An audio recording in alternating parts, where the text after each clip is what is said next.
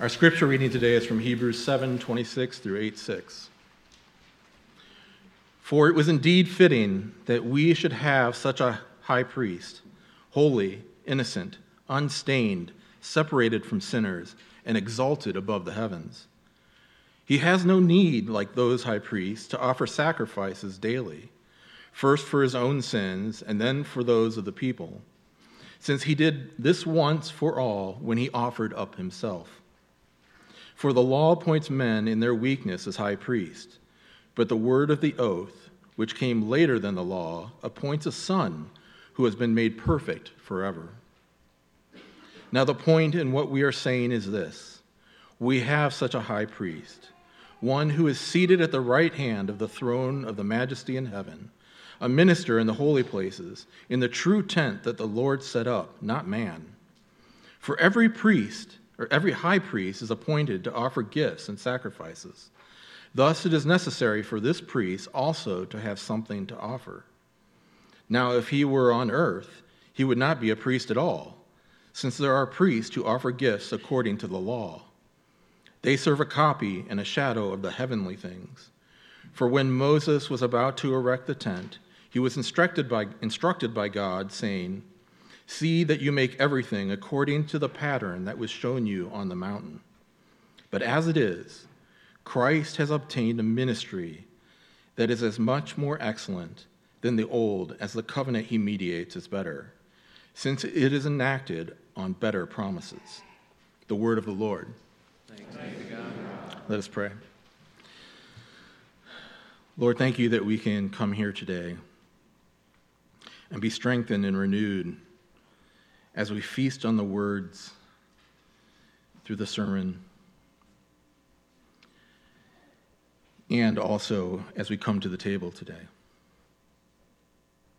Give Andrew wisdom through your Spirit and open our hearts to your word today. Amen. You may be seated.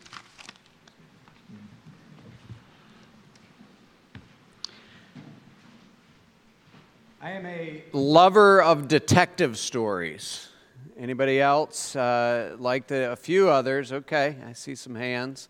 Uh, it's good to, you know, you're walking with Holmes or Miss Marple or Father Brown or any of these guys, and, uh, you know, as a, it's unfolding. As you read a lot of them, you start to get a little bit used to sort of the details that are put in there or the strange actings of different people. And you're like, ah, that's something to pay attention to because you know that eventually the whole thing's going to be revealed, right? The denouement, everybody's all gathered together, and, you know, the pipe smoking detective says, it happened like this, and it happened like that. Or maybe you like Monk, maybe you like Adam Dalgliesh. I don't know who it is, but you.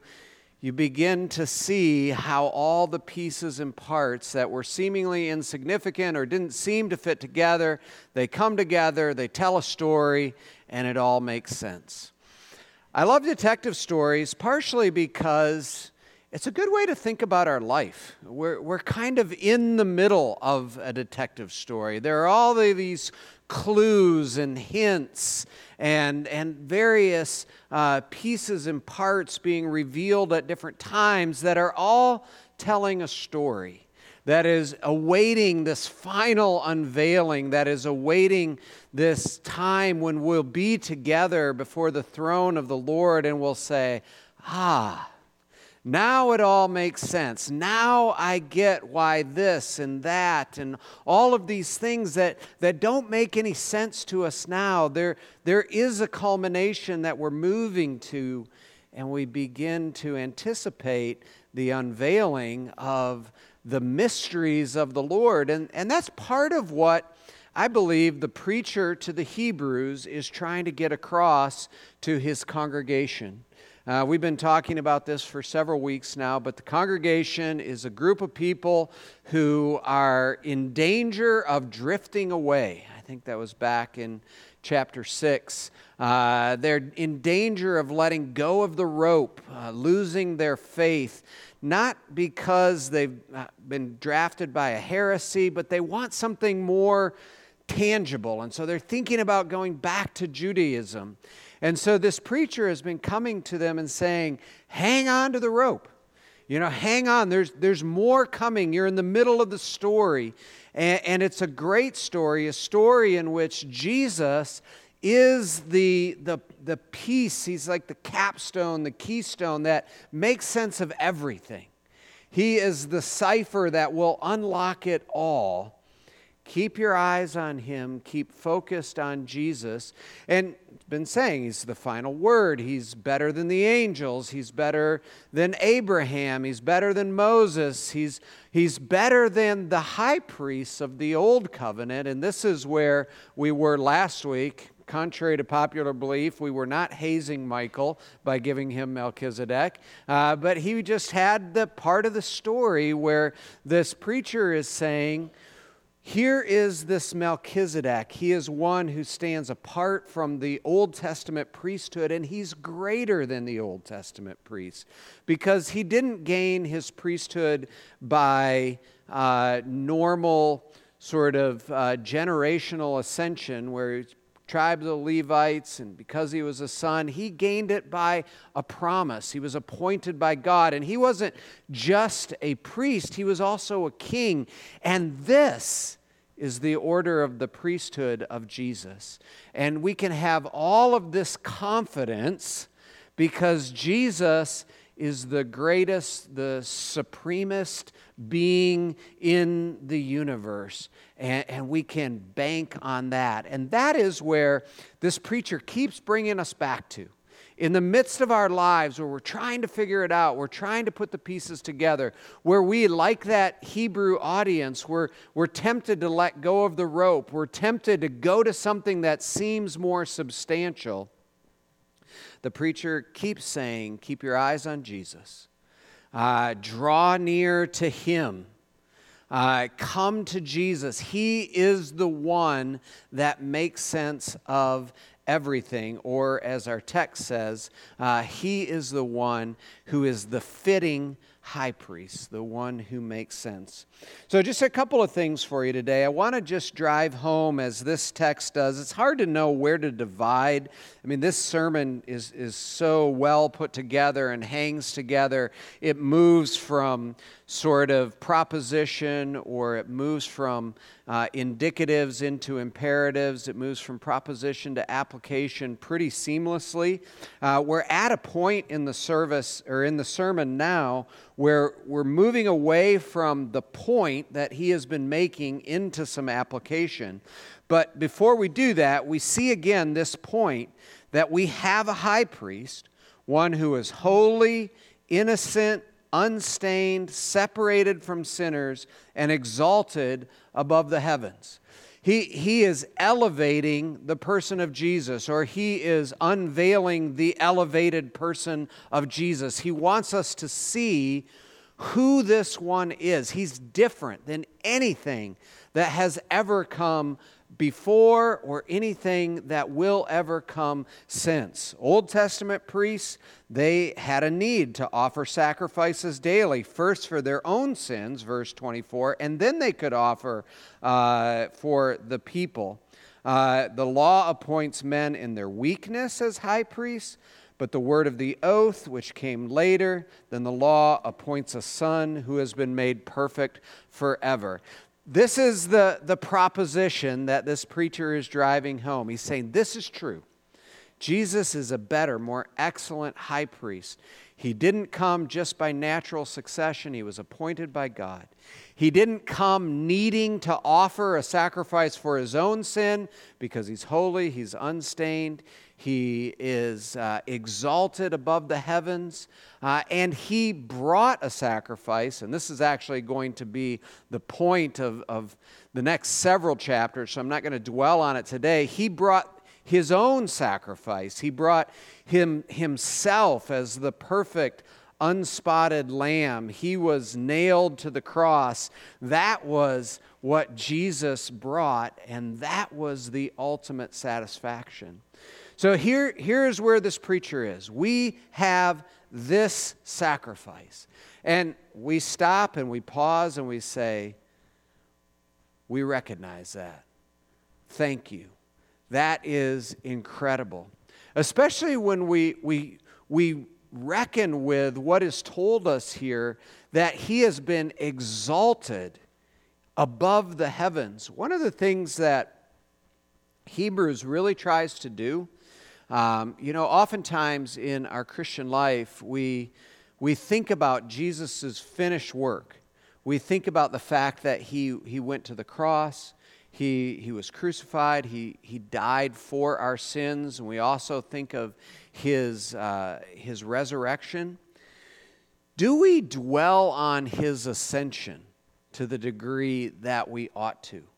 You know, do we really appreciate, as the writer says here, that he, is, he has been exalted above the heavens and is now seated at the right hand of the throne of the majesty? 8 1 and 8 2. It's really an incredible picture. He's saying, Here you have one who is unstained, unblemished. He's separated from sinners. He, he is not needing to sacrifice for his own sin, and he's exalted to the right hand of the throne of the majesty. Maybe you notice that word majesty there in 8 1. It's only used two times in the New Testament. It's used here, and then it's used in Jude 25, uh, which is the doxology I'll, I'll give you from Jude a little bit later on in the service. but this is the only time that it's used in a, in a definite noun sort of way. You know, the right hand of the throne of the majesty.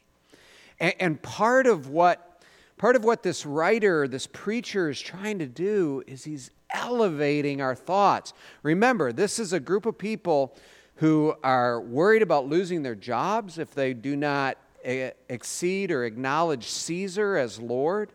Uh, they're worried about their lives if they're called to go into the Colosseum, face the wild beasts or the gladiators or whatever might be.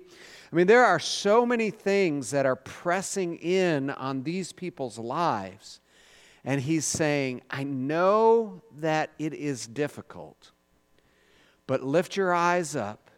There is a, there is a reality in the universe that is greater than what you are facing, that is more transcendent. There is the throne of the majesty that we can look to and that we can uh, that informs us as we go through our lives day to day. And this is good news for us because we're all facing things.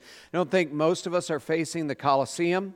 Uh, we're not facing gladiators. We're not facing job loss in exactly the same way, though we do make choices in our vocation.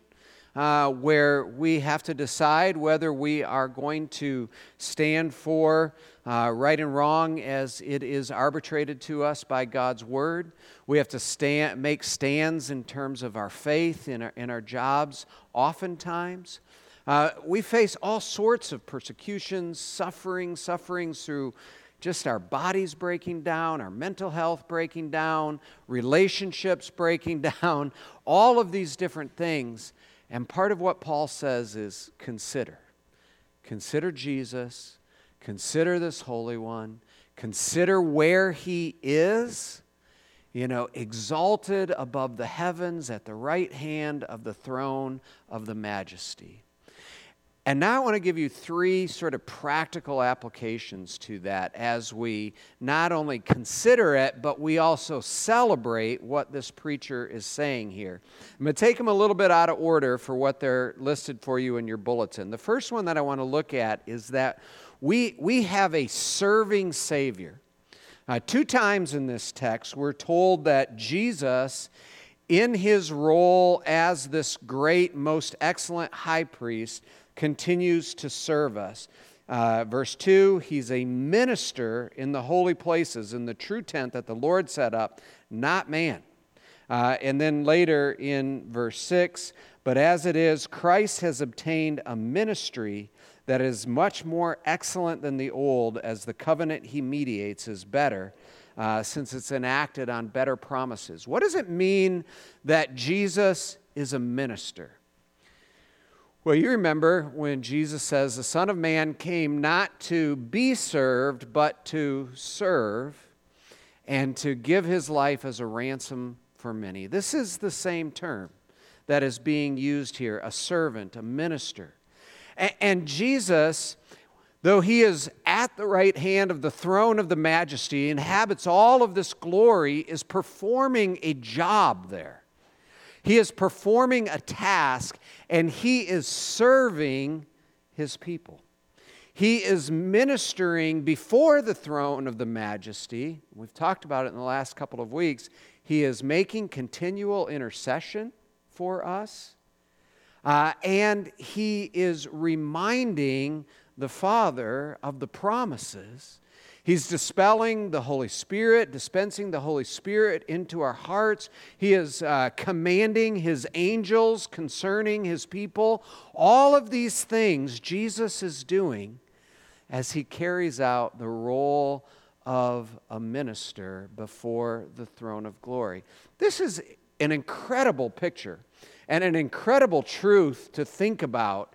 Like you, in the cosmic reality, in the universe, before the throne of the majesty, you have a friend.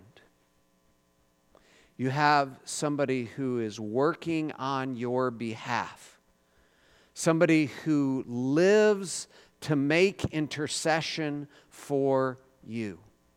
Isn't that incredible?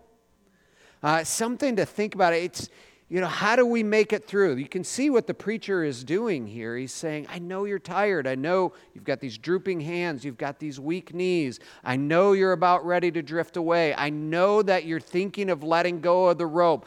Don't do it. Think about who Jesus is and think about what he's doing. What he's doing is he is serving you. He is lifting you up. He is interceding for you. He knows what's going on. He knows the deep wounds of your past. He knows the, uh, the fearful moments that you have when you think about your future. He knows the incredible difficulties that you're going through right now in your present. He knows all of it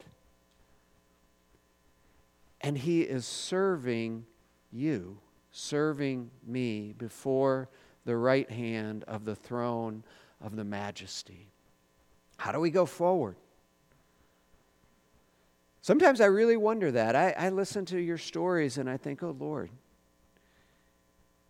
can you just let up a little bit on this person? can, can you just lift your thumb for a moment?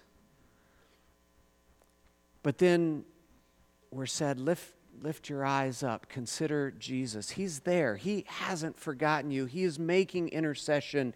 He is serving you. He is ministering to you, for you, before the throne of the majesty, the grace of God is dispensed. We, we hold on to these truths as we move forward.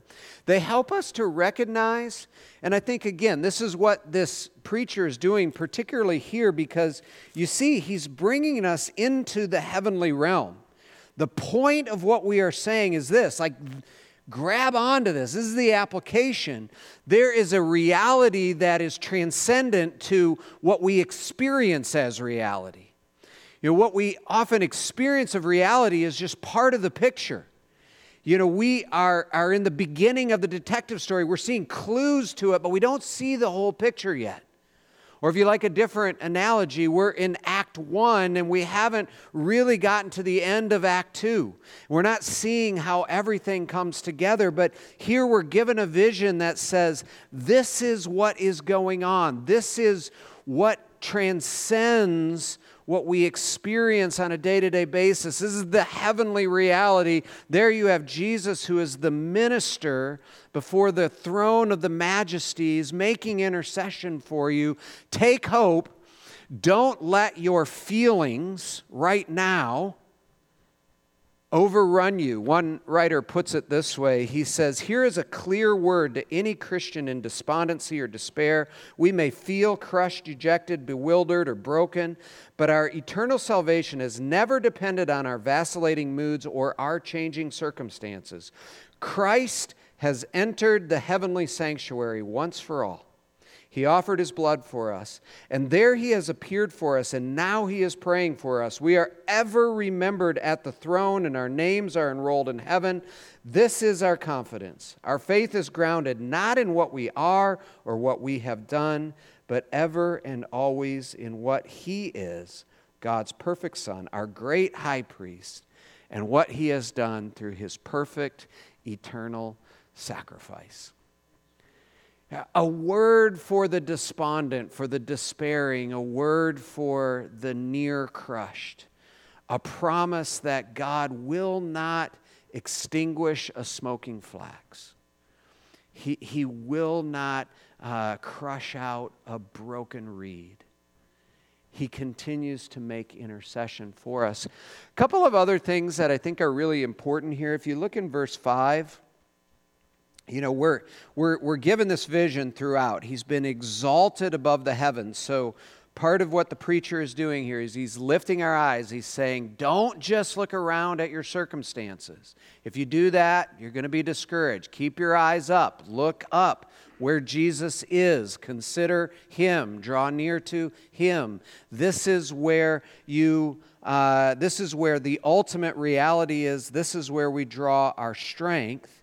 Uh, and then he says, as we make our way through life, uh, we recognize that these priests, uh, they are offering according to the law. They are weak. They do not offer the perfect sacrifice. Verse 5 they serve a copy and a shadow of the heavenly things.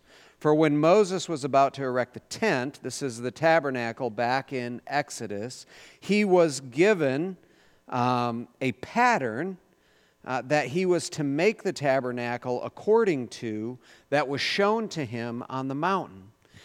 And so, what he's saying here is he's saying Jesus is the one in heaven. The Old Testament worship, in particular, which is what the, the Hebrew church was tempted to go back to, that, that was a, a shadow. That was a, a copy after a pattern. But Jesus gives us the real thing. And I think two things here that we see. One is, we're reminded that, like our detective story, like a play, Act One, Act Two, th- there is a progression to the story that we are in. In the Old Testament, uh, copies and shadows, you know, a sacrificial system, uh, a tabernacle, a temple, all of these things were pointing us forward to Jesus, they were pointing us forward to the one who is the great lamb, the great high priest, who is the, the tabernacle, the one who brings us close to God. In him we, we meet the Holy of Holies, all of these different things. We just studied in 2 Timothy, those of you who were in, uh, in my Sunday school class, that these were the sacred writings that were able to make us wise to salvation because they contained the gospel but they were pointing forward. Jesus is the fulfillment of that. Uh, Jesus is the fulfillment. But what I want us to get here is that even now, though we have all of this and we see clearly Jesus and we recognize that He is the fulfillment, we recognize when we come to a tabernacle that there is a, uh, there's a copy and a shadow. We recognize all of that we're still in a progressive story. Like when we look up and we see Jesus before the heavens and we recognize, like Jerry referenced earlier, that there is coming a day when we will all be around the crystal sea and, and we will be singing with every tribe, tongue, kingdom, nation. Glory to the Lamb, hallelujah to the one who was slain, who is worthy to open the, the scrolls. We recognize that, that we're not there yet, that our lives are, are still moving, and in the midst of all of the things that we struggle with, that we suffer with, that there is a greater story that we are moving into. And that should be part of our encouragement because if you think about it, you know, the Israelites, Old Testament folks, if, if they had if they had not recognized that there was more, they, they would have been so tempted just to quit. You know, if they, if they didn't realize that there was a fulfillment, that there, there was a Messiah coming, they would say, why would we go through all of this stuff? But even for us now, and I think sometimes we get a little bit tricked, and maybe this is just myself, but I was thinking this week about this notion of, of, of progression and, and where we're going and glory. And I was thinking about you know, how I think about the word. We're New Testament Christians. Everything is complete. We know it fully. We see Jesus. We consider him. But sometimes we forget that we're still moving forward. It's, you know, creation and fall. Uh, redemption. Redemption has come. We recognize that, but we're still moving towards consummation, to the renewal of all things. You know, we're told that the leaves of the trees are for the healing of the nations and that one day God is going to wipe away every tear from our eye. And as I think about that, I think about, you know, that really helps me in my suffering. Because I don't understand it all right now, but I know that there is an unveiling that there is this denouement, there is this big, you know, celebration, there's this big reveal that is coming, and my suffering is going to make sense. You know, a lot of people really struggle with the problem of suffering and saying, if there is a good God, why do we have to struggle? Or why do we have to suffer? It's a fair question. Uh, and one that we, we need to engage in different ways. And there's not a total answer to it. Um, you know, we can say several things. We say, okay, I recognize that. One of the things that's really unique about the Christian faith is that we have a God who doesn't uh, abhor suffering, but he actually enters into it along with us. I, I'm not sure that there's any other faith tradition that really talks about that the way Christianity does. And it's one of the things that's so compelling you know, is that we have a Savior who, who knows and who enters into our suffering. But the other thing that I was thinking about in terms of our suffering and the way that we struggle with it is we forget that we are not God. We think that there should be an answer to our suffering that we can understand. And that's partially what Hebrews is saying is you've come to Jesus and he's at the right hand of the throne of the majesty and he is seeing things and he's interceding for you in ways that you can't understand so i know that your suffering is hard but don't just push it off to the side because you don't understand it that doesn't mean that there's not a purpose to it. That doesn't mean that there's not some greater beauty that is wrapped up with it. And this is not cheap. You know, the Bible doesn't give cheap answers to things. It's not just like, well, you know, it's better, just get through it. It's like, no, I know it's hard, but hang on to it. Hang on to it because we believe that Jesus is greater. And we believe that the God of glory is more transcendent and more holy than we ever could have asked or imagined. So, this idea of progression in our story, that there is coming this reveal, that there is coming the moment in glory, it helps us as we're continuing to go through. Not just that we'll escape our suffering, but that it will actually make sense to us one day. And there will be greater meaning with it. The last thing that I just want to highlight you see, uh, Jesus is here, and, and where does he serve? He serves before the throne of the majesty. He, he serves in the heavens, of which the tabernacle, the tent, was a copy of. But he serves in the real place. And, and when we come into worship Sunday by Sunday, uh, when we come into the presence of God, when we're called to worship through His Scripture, uh, when we hear the declaration of forgiveness, you know, like we did this week in our liturgy, we're reminded to lift up our hearts. And the congregation responds, We lift them up to the Lord. And we're reminded that that is where our worship takes place. It's not so much that, that God comes down and he inhabits us. I mean, that, that's a very real truth. We, we want to talk about the doctrine of the incarnation, but I think what Hebrews is doing is pushing us the other way. Is that united to Christ, we are actually lifted up into the heavenly throne room. And where do we get a taste of that? Right here.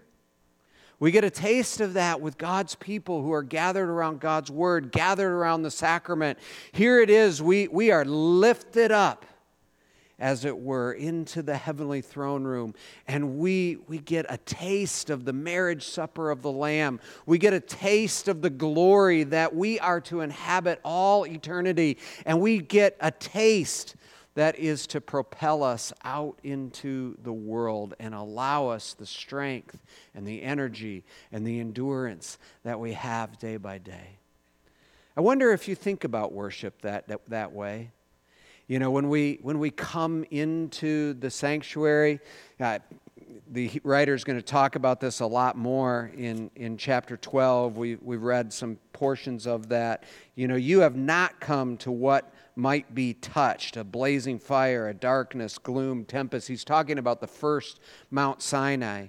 Uh, but you have come to Mount Zion, to the city of the living God, to the heavenly Jerusalem, to innumerable angels in festal gathering, to the assembly of the firstborn who are enrolled in heaven, and to God, the judge of all, the spirit of righteous man, righteous men made perfect, Jesus, the mediator, the new covenant, the sprinkled blood that speaks a better word than the blood of angels. He's saying, when you come into worship, this is, this is where you are.